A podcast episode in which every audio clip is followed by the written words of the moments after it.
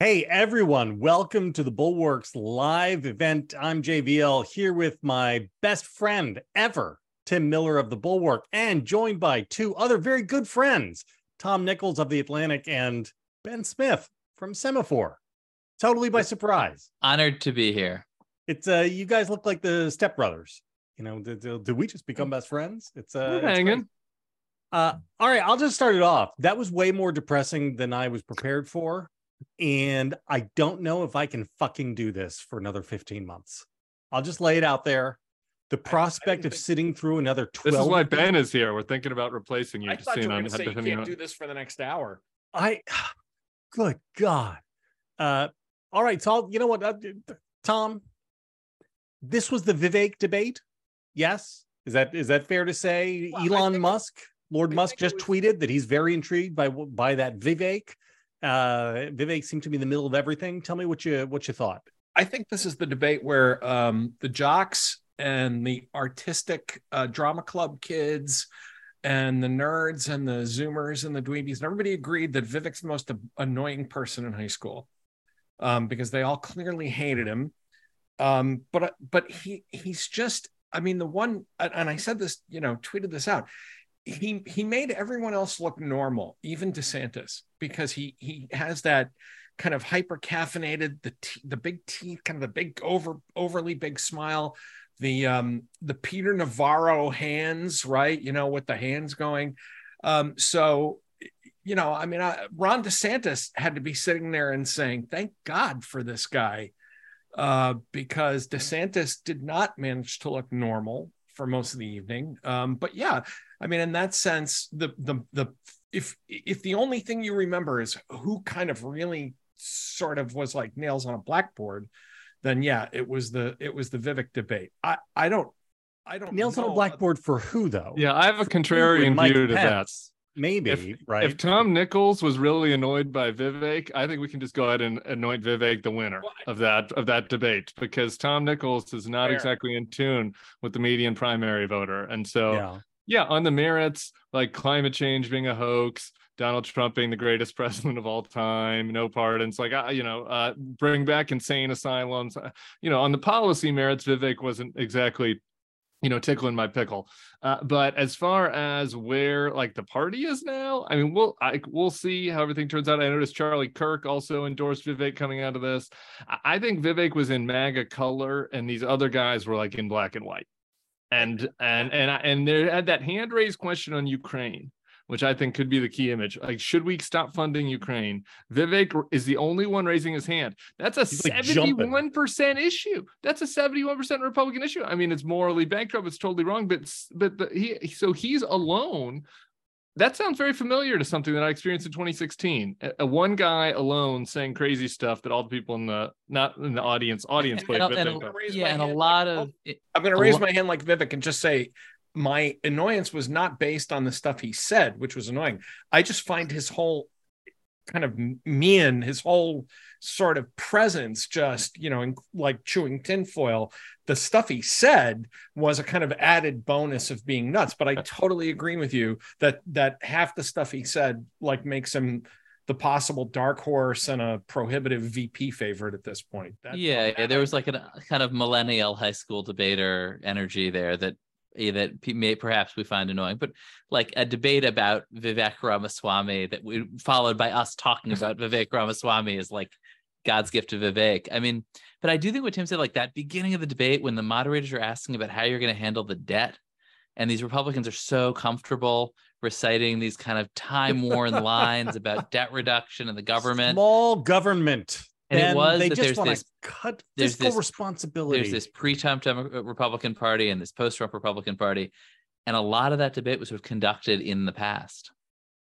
So that was weird, wasn't it? The extent to which we spent the first 30 minutes of the debate talking about small government and cutting government programs. And that was like the zombie Reagan portion of the debate, which I mean, a lot of this debate felt like Earth 2, right? The, the the world in which Donald Trump doesn't exist. We did get 11 minutes, a whole 11 minutes on Trump. but other than that, uh, we went the first 50 minutes with Trump only being mentioned twice, and even then only sort of in passing, once by Pence, one by once by Nikki. Uh, and like the lessons of Trumpism, which are like, you know, I will not touch your social security, I will not touch your disability benefits. Those those things are, you know, it's like nobody else on stage outside of Vivek really understood them. Yeah, Uh, Vivek was the stand. I mean, the reason Vivek dominated the debate was because he was the stand-in for Trump. Right. Well, and here's here's what I picked up on this, right? So one of the things, if you think back to 2016, and Tom, while we're doing this, can you turn your volume up a little bit on your mic because you're a little soft for us? Um, Trump Trump's thing was in 2016, everything is going to hell, American carnage, and all of this can be solved so easily. The only reason it hasn't been solved is because the people in Washington are idiots that is exactly what Vivek is doing, right? I mean, Tim Scott and Mike Pence are doing their, you know, greatest America, greatest country in God's green earth, et cetera. And Vivek is saying, no, everything is terrible. And it's easy to fix Ukraine and it's easy to fix the border and it's easy to fix it. The problem is that all these people are idiots. I'm just like, I don't know, man. Like, that sounds like something that Republicans like hearing. Can I just be out of character on this for one second? Just be earnest. It was nice when Mike Pence was up there saying, America is great, you know, and the problem is our leaders and our people are great, and a lot of things are going for us. And Vivek, you're wrong about this. We're not in a civil war times. Like, uh, you know, we can, you know, pull ourselves like there. That I, it was a little bit heartwarming. Like uh, Tim, like Ernest Tim was like, yeah, thank, I'm happy that Mike Pence is on the stage to say that and to say that he did the right right thing. I have no idea why he's running or what he hopes to get out of it, but like having that person up there made this debate for me like a little more delicious and interesting. Like if he was not there, it would have been totally depressing. I had a Mike Pence moment like that at the Iowa State Fair last week, where a Democrat was, you know, earnestly yelling at him about something, and he took the question, answered back, and then he said, "You know, I'm going to run. I'm running for president to get the votes of Democrats and Republicans, and trust me, I'm going to get them all." and it was like, that's so nice. Um, can you guys hear me now? Is that better? Yeah, yeah. much better, All much right. better. So, Um, Tom, tell me what you think about about Ron D. Well, did uh, did RD did what what were your wasn't there.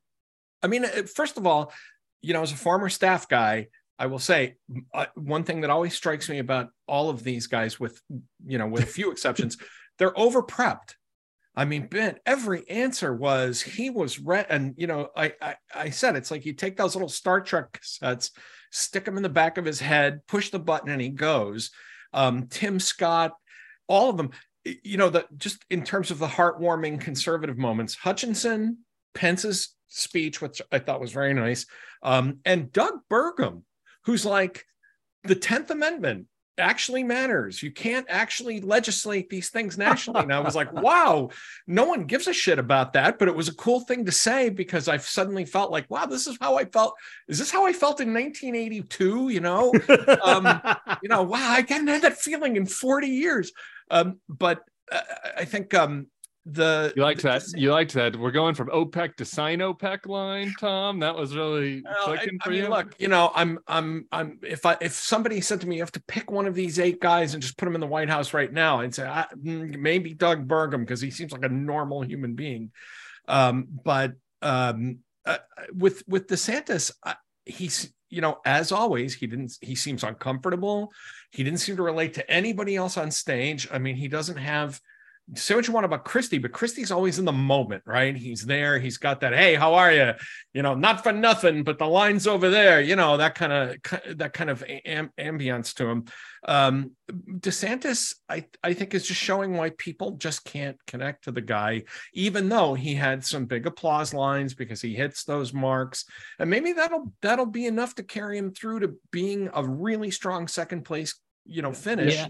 Just really quick, I, I'll let you go. I thought DeSantis' debate was two words: Ted Cruz's debate from last time. Total hit the marks. He's totally in a fine position, but like, what did he do to help himself? Ted Cruz finished a What distant second. Sorry to interrupt. Yeah, I mean, I think it depends on your theory of the case. The first debate, he did fine. I think people probably liked it when he told the moderators to shut up and try to stop trying to corner him with gimmicky questions. Yep. Um, and I think their theory of the case is that when the smoke eventually cleared, clears, real voters, particularly in Iowa, look around and say, none of these people are going to be president.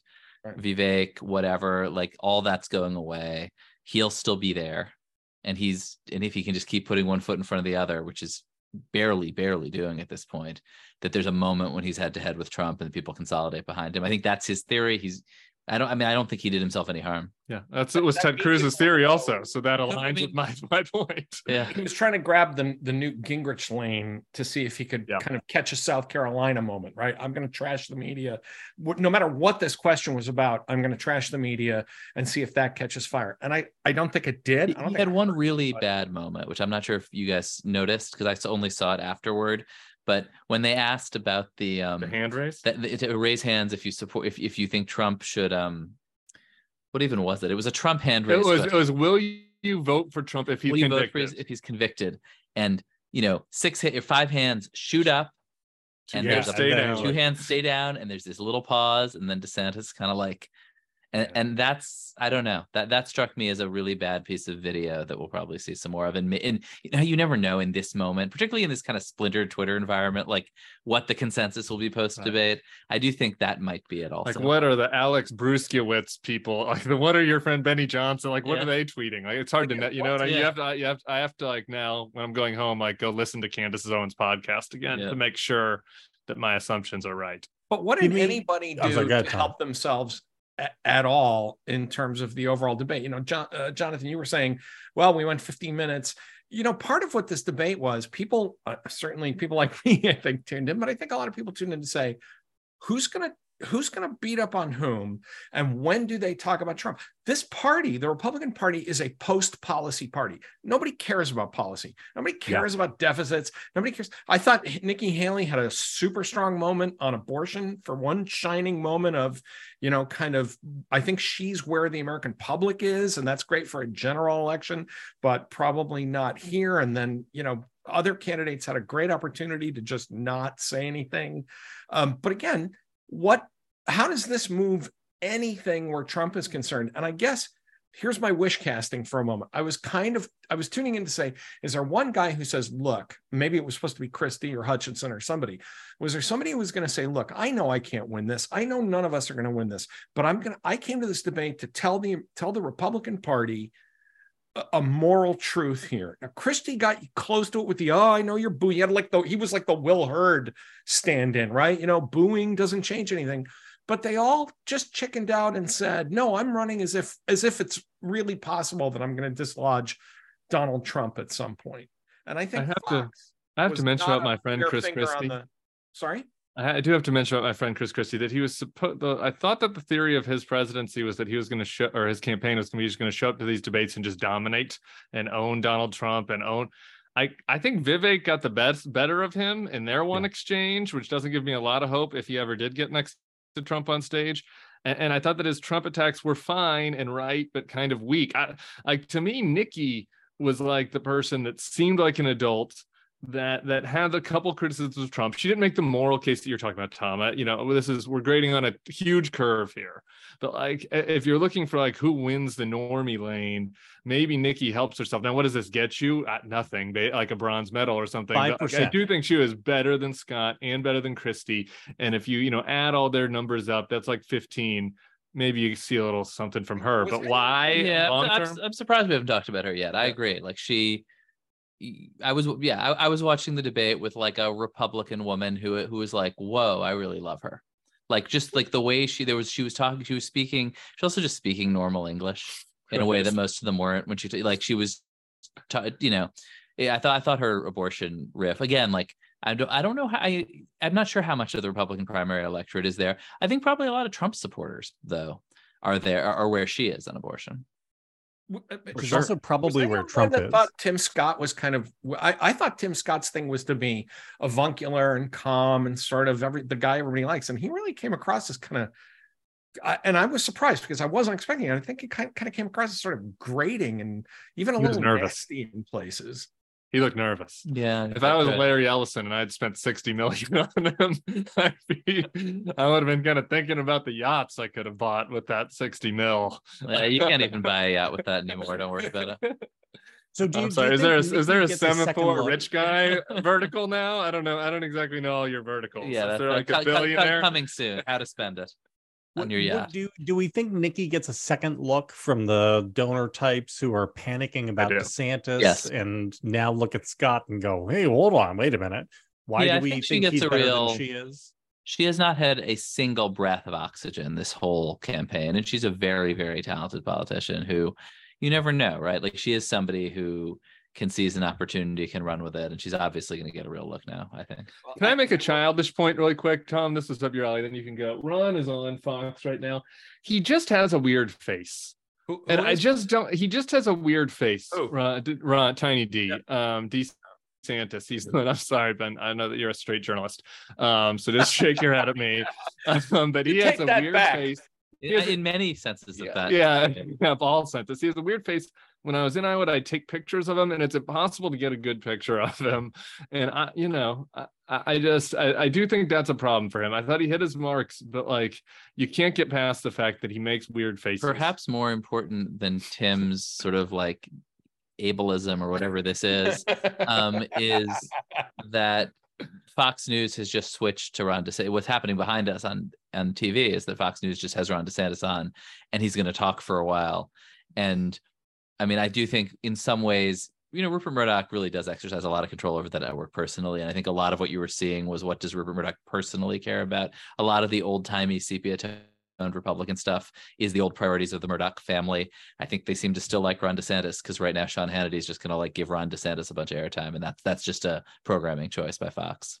Well, t- Tim, about your point about Ron DeSantis, I deleted a tweet some time ago saying, you know, it was nasty because he we had that weird kind of unhinged snake jaw laugh going, and I said, you know, it's not fair. People take bad pictures. We all get caught poorly. But but you're right. Ever since I there's no good pictures. I mean, it's just they're all like that. Um, and and uh, on the Nikki Haley point, I will eat a little crow here. So I'm the guy that when she announced, I said, why is Nikki Haley running? This is an absolutely pointless campaign you know not i wasn't for or against i just said that in you know the reality of the republican party but i think you're right i think that after tonight people might look and say well okay you know this, this was the one of the like you say you know it's the normie lane i also think from what you guys were saying about murdoch um I, I thought Fox had its finger on the scale tonight. I mean, I just felt like. Absolutely. Maybe- I was just going to ask just- you guys about that. you know, I'm I'm I'm inclined I'm disinclined to kind of like any of these people as you know a, um, an apostate Republican, but it definitely felt like they were saving Ron DeSantis from himself. Governor DeSantis, tell us why this country song is so deeply important to people. Chris Christie, your bond rating went down 20 years ago. Answer for that. Right out of the What bucket. the fuck? Right Those are the of first two bucket. questions. Those are literally, Literally the first two questions. Those are the first two Ron questions. DeSantis, can you tell us something about military service? Oh well, you know, um, funny you should. You ask know, I was deployed Governor with the Navy SEAls, which basically makes me a Navy SEAL, which he did like twice. Meanwhile, Uh, Governor Christie, can you please explain why the cigarette smoking man controls you and won't let you Yeah. talk about the UFOs? It was the extent to which Fox is worse than I thought or remember. I mean, I I don't watch any cable news. I don't think I've watched Fox coverage of anything for like two years. Uh, holy shit, it was bad. Like really, really The three bad. minute intro was weird. I, I, I'm interested in your take on it. Like the three minute intro was a different was different than it used to. be. I, I just putting everything else aside, like I, it was very strange. And it was like uh, the debate started. They're all on stage, and then they play like a 90 minute sizzle reel on why Joe Biden is terrible, and then they play the "Rich Man from Richmond" song for another minute. So the debate starts with three minutes of I propaganda. liked the rich. Man, I liked the rich man from Richmond thing because that was an attempt to move them into the present, into Trump space, right? I into like guess. Like something that felt like Donald Trump's party, and they basically ignored it and went back into into kind of Reagan world or whatever. But um, They, well, they went they went to cutting spending. but I don't know. that- But I think I think from that to cutting spending. I think if you're if you're the RNC, certainly you're pleased that Fox kept the wheel. I mean, these things can go really off the rails. They did not. I think Bret Baier did a fairly solid job. I mean, the, the, the extent to which these things can be way worse than this, I think you're underestimating. You guys talk about the normie lane. You, Wait, I want to know how You this haven't watched could have television in three years in your basement, Jonathan. This is just could this have been television. worse? Uh, where where could it where could the wheels have come off? I mean, I suppose they could have all had a fist fight, but They actually occasionally drew them out on substantive disagreements on meaningful questions. That's literally the only thing you can possibly do in these debates, and they usually don't. So I don't know. That, It that is was different. fine. Though. I mean, think back four years though to the Democratic versions of these, where all they they'd spend like forty minutes litigating the tiniest details of healthcare policy proposals, and then like, well, you know, well, hold on, your proposal says you're only going to bring in coverage for an extra seven million people, and you get to the Republican world, and it is, as Tom said, it's post policy. Yeah. The It's abortion not, you know- exchange was the one actually one that was pretty was it the was the only exchange that was like interesting in that there was there was some substantive disagreement and they kind of went back and forth and uh you know that was like the only traditional policy debate exchange. And, and Fox did did really try to draw them out on that. Anyway. And, and also i had a you guys were talking earlier about warming your heart with you know pence talking about a government worthy of us. Pe- pence and haley talking about ukraine where i was like oh yeah i remember i remember when republicans used to talk this way and democrats didn't. But i think one of the things that came out of that and and this is you know we keep coming back to to ramaswamy but it, it shows you how much the republicans have become a countercultural party a countercultural movement that whatever it, the majority of Americans, whatever most people think is common sense and basically decent and sort of normal, that they that there's a whole strain of the Republican Party just against it because that must be where you know the elites are or where you know the coastal That's the, people are. I mean, that's the Republican Party that opposed this, you know, U.S. entry into the Second World War. That's the deep, deep American tradition in that Party. I ain't gonna wear your oh, oh. slave masks. I ain't gonna take your vaccine with your microchips from Bill Gates. No way, sir. Yeah. I, and I have to disagree with you. I don't think that's the same kind of. I mean, it's not. Th- What's going on with Ukraine is not the strain of isolationism that you know goes back to 1938 or 1939. It's almost like because so many people in America think this way, because most people in America do support it. It's like the cool thing is that you have to be against it um, in a way that uh, almost. I mean, when you listen to Republicans talk about Ukraine, they sound like the the hard left of the mid. But it's reactionary in a literal sense. Reaction, word. it's Yeah. reactionary. It's not Punk rock. We're Americans, and America's better than other places, and we just stay at home and we mind our business.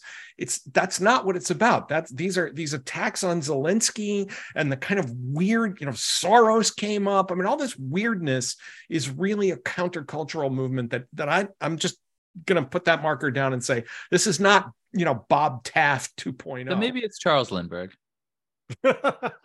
All right. On that, uh, this is a little longer than I thought. Me and Bill and Mona are going to be doing a, a long thing on this for Bulwark Plus members tomorrow night, uh, in which we will say totally different things.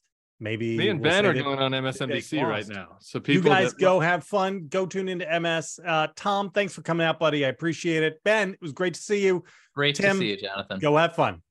Bye, guys.